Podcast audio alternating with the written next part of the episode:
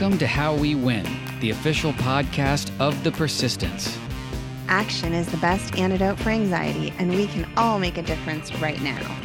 Today, we discuss the economy, our economic recovery, how strong it is, and how people actually feel about it. And uh, McCarthy just launched an impeachment inquiry.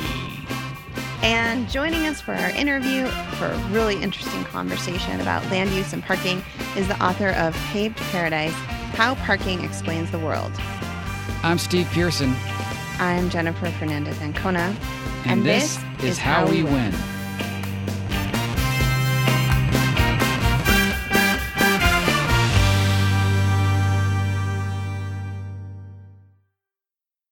Really, it's going to be a really interesting conversation about land use and parking. I it's know. So cool. Exciting. I know. You don't really get is. you don't get this at you know the five o'clock hour on on the MSNBCs. You don't you know, but you should. I know. You should. This is actually a really interesting. Um, you know, we have a uh, a housing issue all over our country. It's it's you know um, very dire here in our home state of California where we're recording this. And, um, you know, we don't often think about parking in relation to that issue. And this is a uh, really interesting book and, uh, and an expert on this. So I, uh, so if you're, you know, a little reticent to join us for the interview about land use and parking, don't be. You're going to love it. It's very, I mean, land use is very subversive, really. It's, it yeah. underpins everything. So I love, I loved it. So, how are you doing, Steve? Happy 200th episode. Thank you. we should have some sound effects for that. 200 episodes. I'm feeling very nostalgic uh, after you know four plus years of doing this show. Um, I I can't believe we've done 200 episodes, and I'm going to talk a little bit more about it uh, in our reasons for hope because when I look back on all the work we've done over 200 episodes of this show, it gives me a lot of hope. Um, but um, I'm just glad uh, for everyone that's been here, all of our listeners, and and grateful for you, Jennifer, and and your contribution uh, over these last um, gosh, I don't know how long it's been, months. Couple months. years, right? Has it been I don't know, at least a year. Have you been on for a couple of years? at least a year. Feels like a couple years. Where does the time think... go? Ouch. Okay, I'll take it. That's fair. no, not in a bad way. um, um, just it's a lot of work, you know, that we've done in the last year, so it feels like. Yes, yeah, it does. And speaking yeah. of the work, I, I, guess we have some work to do around um, the economy, the uh, what is actually happening with the economy, and what people feel is happening with the economy, right? Yes, and it is manifesting in a lot of the stories that we saw last week about Biden's polling. The, you know, Biden being tied with Trump when you're looking at the 2024 race. And that I think spurred a lot more stories and analysis about what is driving that. Certainly, when in those polls, you can see um, how people feel about the economy is driving a lot of the kind of tightness in the in these polls and there's been an overall uh, I think, reality that the economic policies that Biden has put and Democrats have mm-hmm. put into place are starting to take effect. Um, but people are still feeling very pinched, and people are not actually feeling the effects of that as much. Combined with the same at the same time, there's basically zero good news about Biden and Democrats has really broken through almost in this past year, despite all of the things that they've actually done. And so it's just created this dynamic that is really tough to get out of. And one of the one of the challenges um, is that it's like no one is really working to give Biden and Democrats credit. You you see how it works on the right. Whenever they yeah. do something, they're in absolute lockstep. They're all shouting from the rooftops across every, you know, thing that they control, shouting how great it was and how they were in charge and how they did it. And on our side, there's a little bit of a dynamic where, you know, the right wing media is attacking Biden. The mainstream media thinks that they have to be balanced in both sides. And so they're not really giving Biden credit. And then sometimes the left doesn't even give Biden or Dems credit because they feel like, you know, it wasn't, didn't go far enough. So all of that adds up to like a tough dynamic where no one's giving credit and nothing has broken through. And it's just one of the challenges that we face as we head into 2024. Yeah, it's really challenging. And we talk, you know, I mean, we've been talking about this since, uh, you know, we pushed for all this great legislation and got, you know, the Inflation Reduction Act done and the bipartisan infrastructure bill and, uh, you know, forty yeah. uh, billion dollars in investment uh, on climate and, you know, like just some incredible transformative legislation, the most impactful president since FDR, certainly in my lifetime. And, um, you know, we we keep talking about it, but uh, man, I was uh, sitting watching the news with Melinda, and uh, and they were just all about Trump and all about Biden's mm. age, and they just don't learn. They just don't learn. They're always going to go for that shiny thing, and um, yeah, you know, it's deeply concerning. Um, and I, I just hope, like you said, this this uh, you know overreach to try to be fair quote fair and balanced and cover both sides when um, you know the Republicans are, are happy to take credit for um, for these projects coming into their districts that they voted against. You know they'll do it, but um, um, you know I, I guess yeah. you, you you've been working a lot on messaging around this and um, you know, we definitely have a role to play. Uh, we do on this show, and we do just as individuals in our communities and with whatever circles we have on social media, whatever, to get that message yeah. out there. So, what what are what are the messages that are resonating that we can keep pushing? Yeah, well, I think that there's a little bit more to figure out just in terms of the overarching frame, but it is clear that part of what is hurting Trump is things like abortion and concerns about democracy. So continuing to uplift those messages around, you know, the need we need to protect our freedoms, like elevating how extreme the right the mm-hmm. GOP with Trump at the helm has become on these things, taking away our freedoms, bringing abortion to the forefront, keeping abortion on the forefront, that is definitely hurting Trump. Um, when it comes to Biden, we know that um, questions about age are are hurting Biden, and we're we're experimenting with you know we are actually experimenting with yeah. different ways to talk about this right now. One of the things that um, we saw in some polling kind of recently that was interesting is just like acknowledging, which you actually see Biden doing. Like you've seen him doing that lately, where he's like, "Yeah, I'm old." Making like, little jokes about it and stuff. Yeah. Yeah, just it's just acknowledging. And there was um a, a, sort of a statement that was like Biden may be old, but you know he has done this and he has done that and he's been so effective. You know, you saw that ad that they put out around his trips to Kiev and uh, how many hours he had to fly on the plane and how to. It, I don't know if you saw that ad, but there was a, a, a great ad from the Biden campaign that was like a one minute ad about like how rigorous the trip was to go there and like you know to the front lines of the war. Yeah and it just show it without it's a show not tell like without saying hey biden's not too old to be president. It's like look at biden being president being very effective you know kind of embodying and manifesting that. So that's kind of interesting. I do think there's something about just like, yeah, he may be old and he's like the most effective president we've ever seen. Look, he's healthy. He's he's he's doing it, you know, he's he's doing the job so he can experience experience matters. I think, you know, um, there's a double-edged sword that we face right now. Um, where uh, we certainly I, I, get excited about uh, young candidates uh, and young people jumping in who are doing you know great yeah. things like you know uh, on the one extreme I guess we have Maxwell Frost who was on our show who was the youngest yeah. Uh, person to serve in Congress and who is uh, so exciting and has such an excellent future ahead of him and and I, I think we spend so much time doing that you know. Um, you know, we don't want to discredit the uh, you know incredible benefits of age and experience. You know that yeah that wisdom. That. wisdom. That's what Biden yeah. said. I think last week that I thought was interesting. It's like yeah, well, it comes with a little bit of wisdom, and maybe that's something we need right now. So yeah, so that's interesting. And then I mean, on talking about the accomplishments, it is true. I mean, it, it's like it's not a silver bullet. You know, just talking about what we've done isn't enough because there's too many other problems that people are facing in the economy. The economy is still really deeply unfair and people Yeah. are struggling with it. So it it doesn't necessarily overcome those things, but what we have found is you know being as specific and concrete as you can so rather than talking maybe about a lot of macro ideas about the economy when you talk about specific things like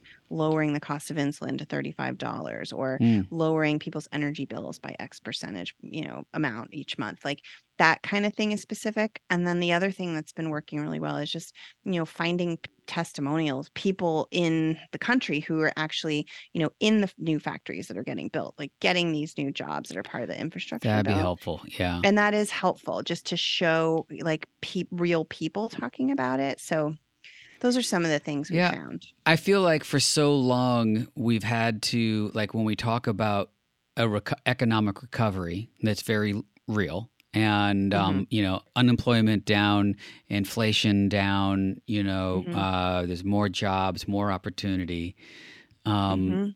it's really tough to talk to folks who are struggling in their lives still like you know housing costs are up you Yeah. know uh you know healthcare um isn't there for everybody people are still making choices between buying food and buying medicine you know um Yeah. and uh and when you have folks who are really struggling like that you can come at them with all the facts in the world about how much better the economy is doing it doesn't change a single fact about how they feel and about their their day-to-day lives. So it's it's tough.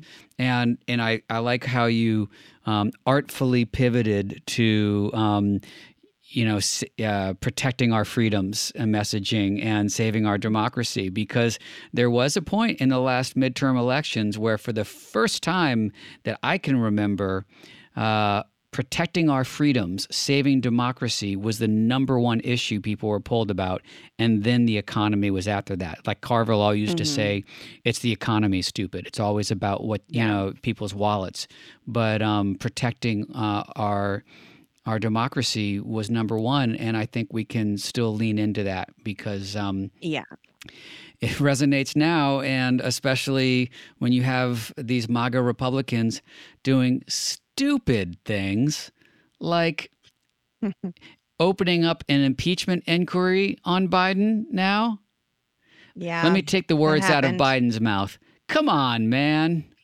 what a bunch of malarkey. What a bunch of no! I mean it. I'm, I'm not kidding. Not kidding. I mean it. wow, you do a pretty good Biden. No, I'm serious. I'm serious.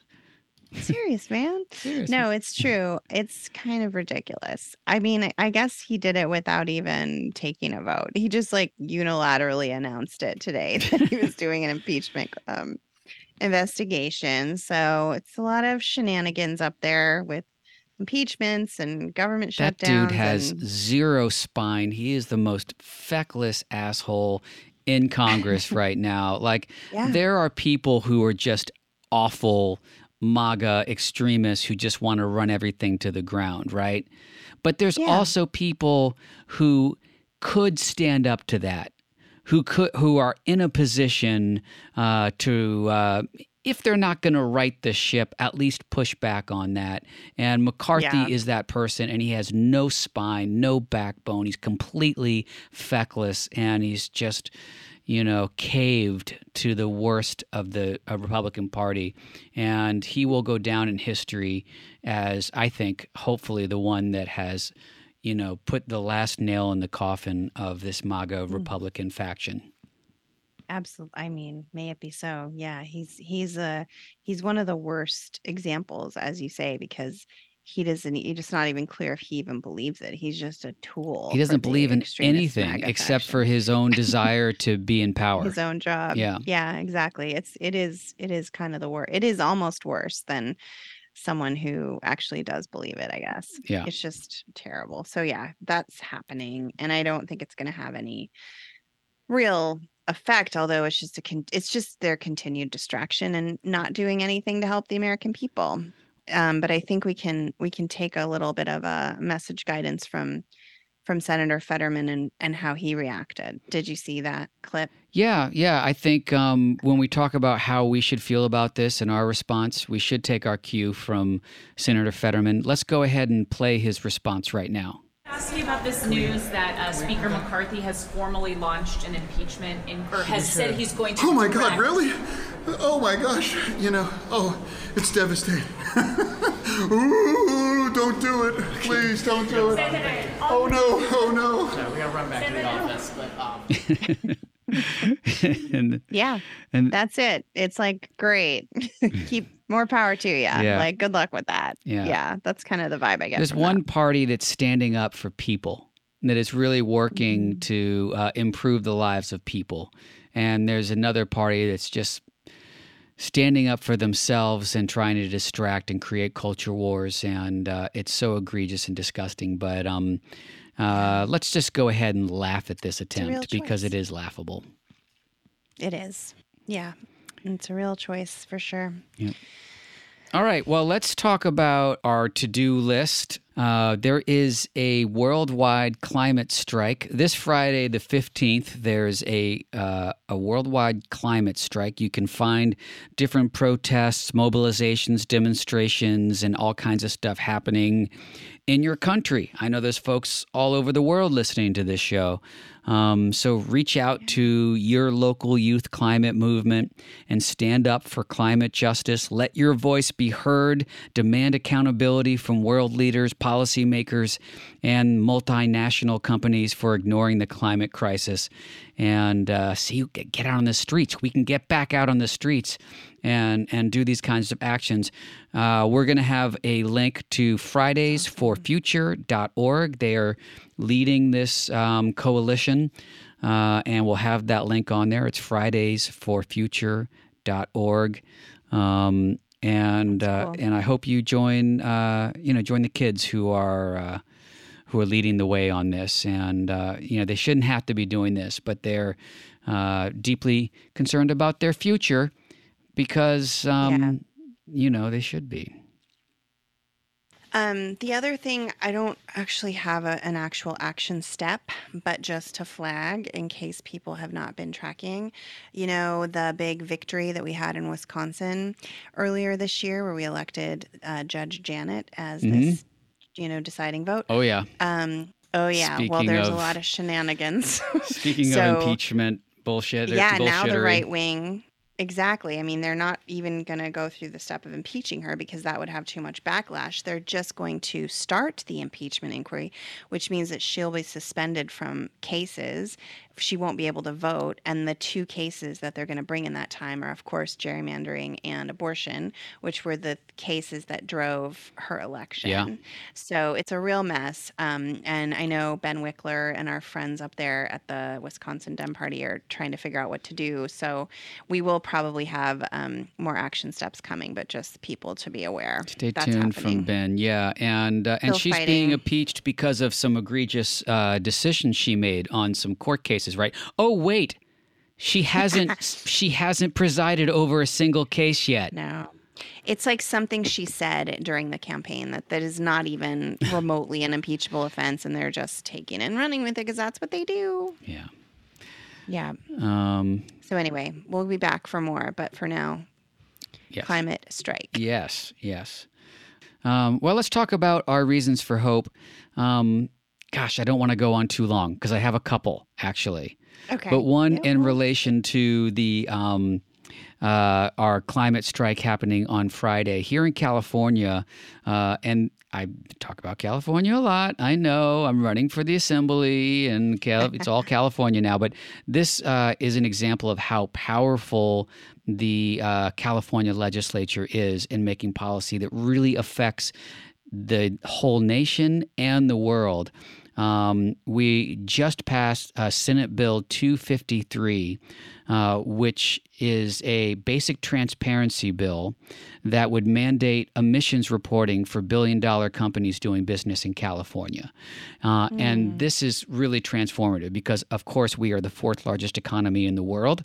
So, uh, all businesses in the country and really worldwide are doing business with California. And this mandates that they have to calculate and um, present their carbon footprint. But I'm just I'm really excited about this bill because um, it's going to create accountability. Some uh, many companies are already doing this. This had the support of Apple. Uh, Google came on board supporting it um, at the last minute. Um, but uh, it it's going to create a- accountability, and now it just goes to uh, Governor Newsom's desk to sign, and um, you know, it goes beyond what the federal government has done in terms of keeping uh, companies accountable for uh, meeting our climate goals, and um, uh, it's it's really exciting. It gives me a lot of hope. Um, and then, like my part two of the reasons for hope is just looking back, like I said, over 200 episodes, at how far we've all come, and the work that we've done together it's it's difficult when we have such dire times and every election just is so important and you know uh, Trump somehow is still around you know dominating the news cycles and um, you know we're we're fighting to get our message out there and, and it feels it, it can feel discouraging but when we look at the arc certainly just of this show and the 200 episodes we've done and the incredible activists and leaders who have been on the front lines you know making change and and fighting to protect our democracy um, you know we we've been winning. We've been on a winning streak and um, uh, even though we've we've you know taken some casualties on that battlefield. Um, we are moving forward together, and it gives me a tremendous amount of hope for um, for what we have ahead of us and the work that we still have yet to do. So. Um, that's those are two things that give me a lot of hope, even though the environment's super dire and democracy is on a razor's edge. Why do I end my reasons with hope with negative stuff like that? but. I know. I know. Well, that's really cool. I love that. I love both of those.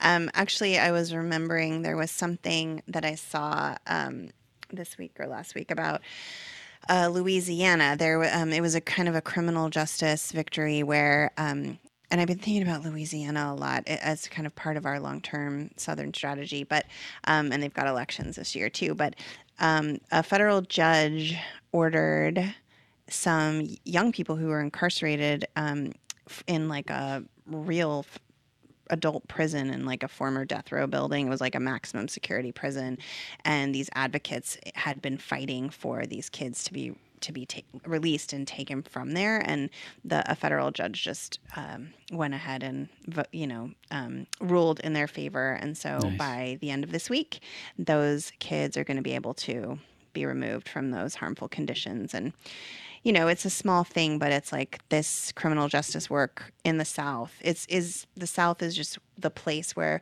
more and more people are incarcerated than you know um, like per capita than any other place. And so it's like part of our fight uh, in building a different kind of south to push for this kind of change. So i was glad to see that. That's great. Yeah, I like to hear you know good positive change coming out of states like Louisiana. Yes, uh, Yeah, and I love Louisiana. You know, um, New Orleans is one of the great great cities of Sure. in in our country, so it's good to see that. Um, all right, well, that's it for us. Now I'm really excited, as I said, for stimulating, exciting interview about land use and parking with Henry Grabar.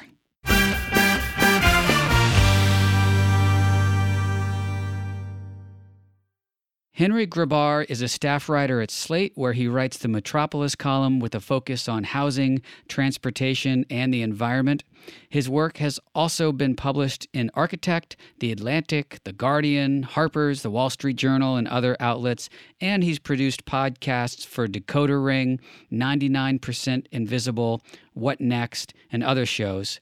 He was the editor of the Future of Transportation anthology, and most recently is the author of Paved Paradise How Parking Explains the World, which was just published in May. Henry, thank you so much for being here. My pleasure. Thanks for having me. Yeah, I'm excited to talk about your book, and uh, but I like to get a little origin story in there first. Um, you've made your career now as an expert on housing and transportation. Uh, what drew you to this work, and how did you get started? Well, in a way, you could think of parking as lying at the intersection of housing and transportation. So um, it's perhaps natural, given my interest in in land use and in transportation policy, uh, that I would wind up thinking about parking, um, which is really where those two fields intersect. To take your question back a little further, why I wound up interested in, in those things in the first place, I think it's in part a result of having grown up in New York City in the 1990s when um, the city was changing so rapidly. So many people were moving in, and the actual fabric of the city was undergoing such rapid change that I felt like at that time it was very easy to become interested in cities, how they change and how they grow, and how people's experience of them relates to the quality of the built infrastructure and the built environment.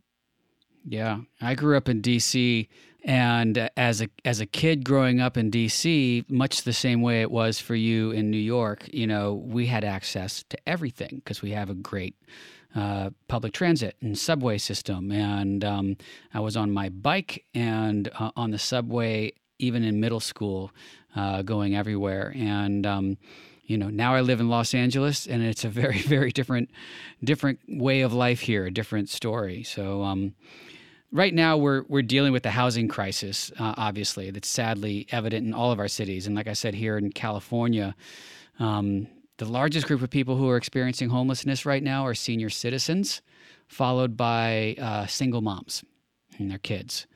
Um, we don't often think about parking in relation to our housing crisis. But um, can you talk about how parking requirements can limit access to housing and, and increase the costs of rent? I think there's two interesting things to say about the connection between parking and the housing crisis. The first, and perhaps the most obvious, is that by requiring so much parking to be constructed with every single uh, home or apartment building, which is the law in uh, most places in the United States, has been a law in California for many decades, although it has lately um, those requirements have lately been uh, reduced by um, by a state bill. Mm-hmm. Um, but regardless, uh, for many decades, the requirement was that for every single housing unit you built, you had to include a certain number of parking spaces. And the thinking there was that we really um, there was nothing we wanted less from our communities than to have spillover parking as people moved into uh, apartments that hadn't been furnished with the uh, proper amount of parking spaces. And I think we've been largely successful in avoiding uh, the spillover parking crisis. That's not ranked highly as um, maybe like the number one concern in the United States. But as you say, we've, we've totally failed to build enough affordable housing. And, and those two things are related because parking costs a lot of money to build and it takes up a lot of space. And if it weren't required, a lot of builders wouldn't build so much parking. And and so we've basically decided that parking is more important than housing. Parking is required by law whereas housing is usually limited in the amount you're uh, permitted to provide in a certain place. And as a result we've wound up with a surplus of parking and a shortage of housing. Mm-hmm. it's really very clear like where the priorities are. I guess i would i wanted to jump in and ask just from a thinking of a from a political standpoint what do you explore as the political origins of that? And do you see the potential for kind of a new kind of politics around it? We don't i think we don't often uh, in our progressive world actually take land use into consideration as an important as such an important political issue than others that we prioritize and so i'm just curious how you think about that question. Yeah that's a great question. I think when you want to talk about the origins of it i think the answer is that there was a time in this country where many cities thought that the difficulty of finding a parking space on the street was actually the number one problem facing their um, their mm-hmm. urban design, their governance, et cetera, which is kind of shocking to our eyes. But that was indeed the way city leaders thought about downtowns in the 1950s and 60s. And that's one of the reasons that they put this burden on builders of requiring all this parking. And you see this, the result of that today, where you'll often see apartments even for um, formerly homeless individuals, for example, groups that are not likely um, to have super high rates of car ownership. Um, and yet we're spending most of the money that's being allotted towards taking care of them, uh, or not most, but a lot is going into uh, building these huge garages that, that, go unused. And you see this constantly. Mm. The other thing that has happened um, since then uh, is you ask about the um, the emergence of a sort of politics around this issue. And I think what I've seen since I started reporting this book and and since it's come out is that there are really two um, origin points for people being interested in parking as a political issue and in thinking about the ways in which through law and through custom we've prioritized the provision of parking over um, so many other important things such as providing enough affordable housing. Um, and i think the two the two origin points for that are, are number one concern about the housing crisis right because um, if you're if you become concerned uh, uh, that we don't have enough housing, then parking begins to jump out at you as this extremely wasteful uh, required use that that is just ripe for reform. And so a lot of the activism around land use and parking comes from people who are concerned about housing. And the second one is climate because mm-hmm. transportation is our largest source of greenhouse gas emissions in the United States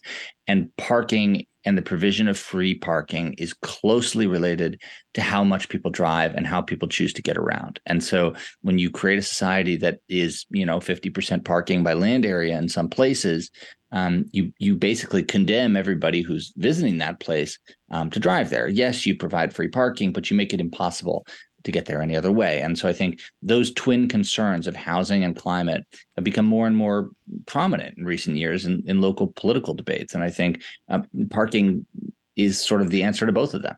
Hmm. You've addressed, I'm sure, some of it, but I want to talk about your uh, your book more specifically, "Paved Paradise: How Parking Explains the World." Why did you write it, and what do you want readers to take from it? Well, so my day job is that I I'm a reporter at Slate and I write about city issues. And I began to see parking cropping up in every single subject that I tackled. Obviously, it comes up in transportation because it's a major predictor of whether people will drive or not, or whether they'll own cars or not. But of course, as I've been talking about, it comes up a lot in housing debates, but it also comes up in places you might not expect. Like it's a major um, because it's a major component of the urban landscape, it's a major feature of cities' environments. And so the amount of parking we have can shape um, an urban floodplain. It can determine the nature of an urban heat island.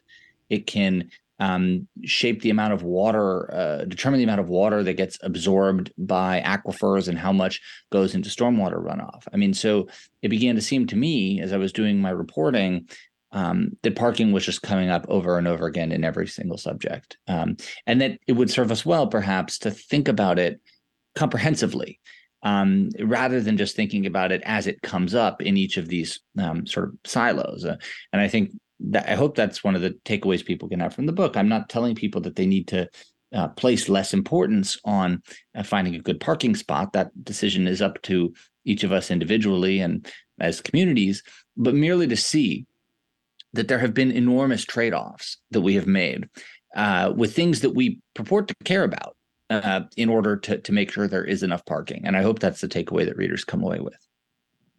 I know you did a ton of research uh, going into this book, and I'm just curious if there was like, I know there, oh, what you've already said has been um, kind of informative to me, but is there something that really struck you or that really stu- stood out to you that was surprising or you know like a, a particular piece of this story that you found has stuck with you the most?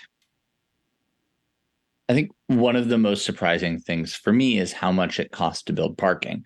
I think many of us think of parking as being sort of wasted space um, because it's often the last thing that's left over when a building gets demolished. And so you see in deteriorating places that um, it almost seems to be the lowest form of land use before um, total abandonment. And so there's a sense that, oh, well, it's cheap. But in fact, it's not cheap at all. It's extremely expensive to build. Mm-hmm. Um, and even surface lots can cost, you know, $5,000 a space. Structured parking in a garage in most cities now costs upwards of $30,000 $30, a space, and underground parking can cost um, into the six figures. Now, I want to put those numbers in context. When you are building an affordable housing building in a state like California, and you are obligated to provide two parking spaces with every unit, you are therefore adding on, if that parking is going into a garage, potentially $100,000 onto the cost of every single unit just in parking costs. And would the tenants pay $100,000 for a couple parking spaces if they were given the choice? Surely not. They would rather um, they would rather have that apartment built for for 25% less, um, which is in fact what, according to a government accountability office study, what uh, that required parking and structured garages adds on to the cost of housing. So that was a great surprise to me, and and you see that in commercial parking too, right? Like a lot of the garages that we use in urban downtowns were created um, as a result of requirements. Now, it's not that developers won't build them on their own. They will often because they perceive them as being um, an amenity uh, without which they'll be unable to rent commercial space or right. attract luxury condo buyers, et cetera. Um, so they do build the garages, but what you realize is that they almost never pay for themselves. There's almost no place in the United States where people are willing to pay enough for parking to make parking pencil out as a use case, right? Mm-hmm. And that's why it's mm-hmm. required by law because it's really expensive to build and nobody ever wants to pay for it. Yeah, and there's wow. some interesting legislation. You touched on it a little bit, but um, also to separate out, uh, especially for renters, um, the cost of of parking into their rental units, because uh, you know some rentals, especially if you're building near transit, um, and and folks uh, choose not to have cars, which is a great way to live if you can do it. Um, yeah. it you know, they don't you know need to pay for that parking spot that they're not using either. You know, that's not equitable.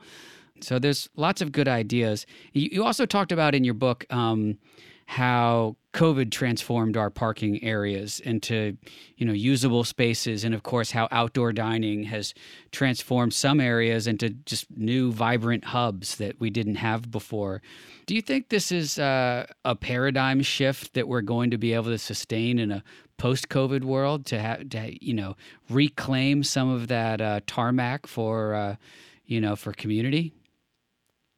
I, I wonder about that. I mean, I, I feel like on the one hand, it does seem to have moved the Overton window. And I now talk to people, even during COVID, when I was writing this book, we would be sitting out in some outdoor dining patio. And I would say to people, you like, see, this is what I'm talking about. This is what I'm talking about when I say that there is this arbitrage between the value of this space when it's used for parking, which is zero or maybe like 25, 50 cents an hour, and the value of this space when it's used for something else, mm-hmm. which just in the sales tax alone that gets generated by one of these little restaurant patios, you're mm-hmm. talking, mm-hmm. um, you know, tens of dollars an hour and maybe maybe a lot more than that, depending on the type of business it is.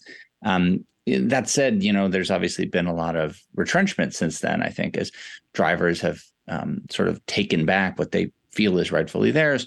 Um, so you know, I think it's it's going to be a slow road for sure. But I guess the the optimistic case is that people have seen what's possible, and I don't think they'll forget that. I think the other the other component I want to add about the post COVID landscape is um, there's a lot of empty garage space downtown because uh, downtown right. office occupancy in a lot of places remains far below what it was um, before COVID. And I, I think that represents a huge opportunity because one of the concerns people have when we talk about building housing without parking is well, where will they park? Because the assumption is always that people will come with cars, they'll park them on the street, they will compete with me for my parking space that I've been uh, using on the curb for generations before that building got built and so on. And so what you have with these unused downtown garages is an opportunity to to share the parking that's already been built. And so new residential occupants can bring their cars and they can park them in those unused uh, office garages. And, and that's a wonderful symbiotic relationship because the office workers are there from nine to five and the residents are there from five to nine. And so you can really make double use out of those garage spaces. And mm. it's it's kind of one of these synergies you can unlock in a, in a big city. And um, I'd like to see more cities trying to make use of what is now a pretty underused asset. Yeah, absolutely. Well, that it was another question, which is kind of like there's policies that could change this, and then there's also culture that needs to change probably around this. And so, would just love to hear you talk about your ideas around both of those things. Like, what do you think really needs to change in the culture for us to be able to do things differently? I mean, the gold standard policy reform right now, and the one that's been undertaken in um, California and Oregon, Washington, number of cities across the country, is to stop requiring a certain amount of parking with every single land use because that Right. is you, you know again developers will always build parking for luxury apartments because high income clients are going to want parking spaces with their unit Yeah. but when it comes to building affordable housing when it comes to building senior housing when it comes to building housing for the formerly homeless the obligation to provide parking is a massive impediment and it's really holding us back Mm. um, from from meeting the the goals that we've set for ourselves so that's that's really the gold standard reform is is to stop requiring that and let the market decide um, how much parking gets built. Um, now, in terms of culture, um, I think this is really challenging because people have a really fierce attachment to their parking spots, and I've noticed that um, even in neighborhoods where the parking situation is not uh, really that uh, tight, people will often uh, see new neighbors as a threat to their parking, and that's like the primary way they perceive them. You know, it's like you know, it's not like, Yeah. oh, am I going to have a new friend next door? Is my kid going to have a new, uh, you know, a new second baseman on the t-ball team? It's like these people are going to take my parking spot, and I guess um, that seems that seems like a bad development to me. And I would love, Mhm. I would love for people to begin to just rethink, or maybe just like pause to assess the um, the way that they've assembled the the things that they think are are most important. Because again, we do not really have much of a parking crisis in this country, but we really do have a housing crisis. Yeah. It's uh it's funny in the opening of your book you talk about uh the uh, episode in Seinfeld where they're, uh, uh, George is fighting over a parking spot in front of Jerry's house, and I literally just on happenstance had just watched that episode, like minutes before I picked up your book for the first time. So, um, you know, the, the the parking wars are real, but you know, uh, I I do think that we are starting to change our relationship uh, around it, uh, and certainly understanding the you know the urgency we need to act environmentally on on transportation and um, uh, so I'll just leave you here with the last question that we ask all of our guests, and that's what gives you hope for our future right now? Is that too pregnant? Let me take a long pregnant pause. You can edit it out. Are right? you there? it's, a lot of people pause at that question because, um, you know, it's you know it's a tough time to, to ask that. And i should say also i, I talked about a post-covid world when we're having a, a, a surge right now too. So i don't want to be irresponsible in my conversation about that. But anyway uh, having thrown covid into that No, as but I well uh, what's think- giving you hope? Well, I mean, I, I want to go back to something I mentioned a moment ago, which is the um, the reform movement, which is spearheaded by a group called the Parking Reform Network. And the work they're doing is to convince towns, cities, and even some states to get rid of these requirements um, for providing parking. And those have been those have just been the absolute um, bedrock status quo of American building practices for 60, 70 years. Everything that was built in the last half century has been built according to those laws. And since I started writing this book, I mean, we're talking 2018, um, those laws have been repealed in dozens and dozens of cities and states. And um, the scale of the transformation is astounding. In 2017, there were only two cities that had undone those laws. And now, again, there are almost more than I can count. And that's really reassuring. And when you see those debates happen at the city level, it is, again, a very explicit endorsement of the idea that um, these rules are holding back our ability to, number one, adapt to the climate crisis, and number two, provide affordable housing. Now, often where the rubber meets the road, developers still do wind up providing a lot of parking, in part to um, satisfy the desires of neighbors, again, who you know are able to often halt housing projects in their tracks if they don't feel enough parking has been provided. But to see that kind of debate happening at the city council level across the country is pretty heartening and i think it signals that maybe we're on the cusp of a generational shift in terms of how we um, stack up our priorities for the urban landscape. It's great. That is hopeful. Hey, can I ask another really quick thing? I was um I don't know if you saw that um there's a new community called California Forever that is starting in eastern Solano County. Did see that, yeah. Yeah, I was curious if you had a take on that as kind of like, you know, an attempt to sort of start from scratch and create something totally different. You know, I've only seen the renderings that I assume that everyone else has seen, so I don't know too much about it. But I guess what I do think is interesting is that it seems to be a really explicit attempt to um, reject the kinds of policies that have characterized the American urban environment for the last few decades. And I think um, one of the like tragic ironies of the last couple decades is that it's exactly these types of environments, like dense, multi-use, not enough parking, um, apartments and commercial spaces, sharing buildings and neighborhoods, et cetera, these were the kinds of environments that we basically um, legislated out of existence in the 1950s and 60s. Mm-hmm. And mm-hmm. they have mm-hmm. since become the most valuable places to live in the entire United States. And so um, that's that's a that's a real that's a real tragedy. And I think you see now people realizing that in fact this is what they want from an urban environment uh, yeah. but unfortunately unless you're doing um, something you know uh, tabula rasa you you, you really um, it's hard to, to, to hack through the thicket of laws parking minimums are only part of them you know then you have to deal with state DOTs right like state departments of transportation who for them any road where people drive less than 50 miles an hour is a policy failure because not moving enough people in cars and that obviously makes no sense if you're coming from an urban environment, right? Like no kid's going to bike to school on a street where cars are going 50 miles an hour. But that's an example of the way that the policy deck is really stacked uh, in favor of uh, single family home sprawl. Well, it's so fascinating. The book is really great.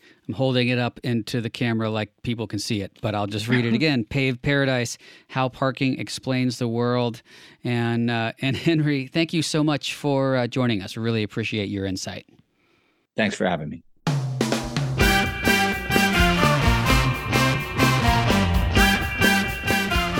Thank you so much for joining us today. This is how we win. We win when we all get involved. We want to hear from you. Send us an email at hello at howwewinpod.com or find us on social at howwewinpod, at bluesboysteve, and at jenancona. Make sure you subscribe, rate, and review on Apple or wherever you get your pods and share our show with your friends and family. Thanks so much, and we'll see you next time.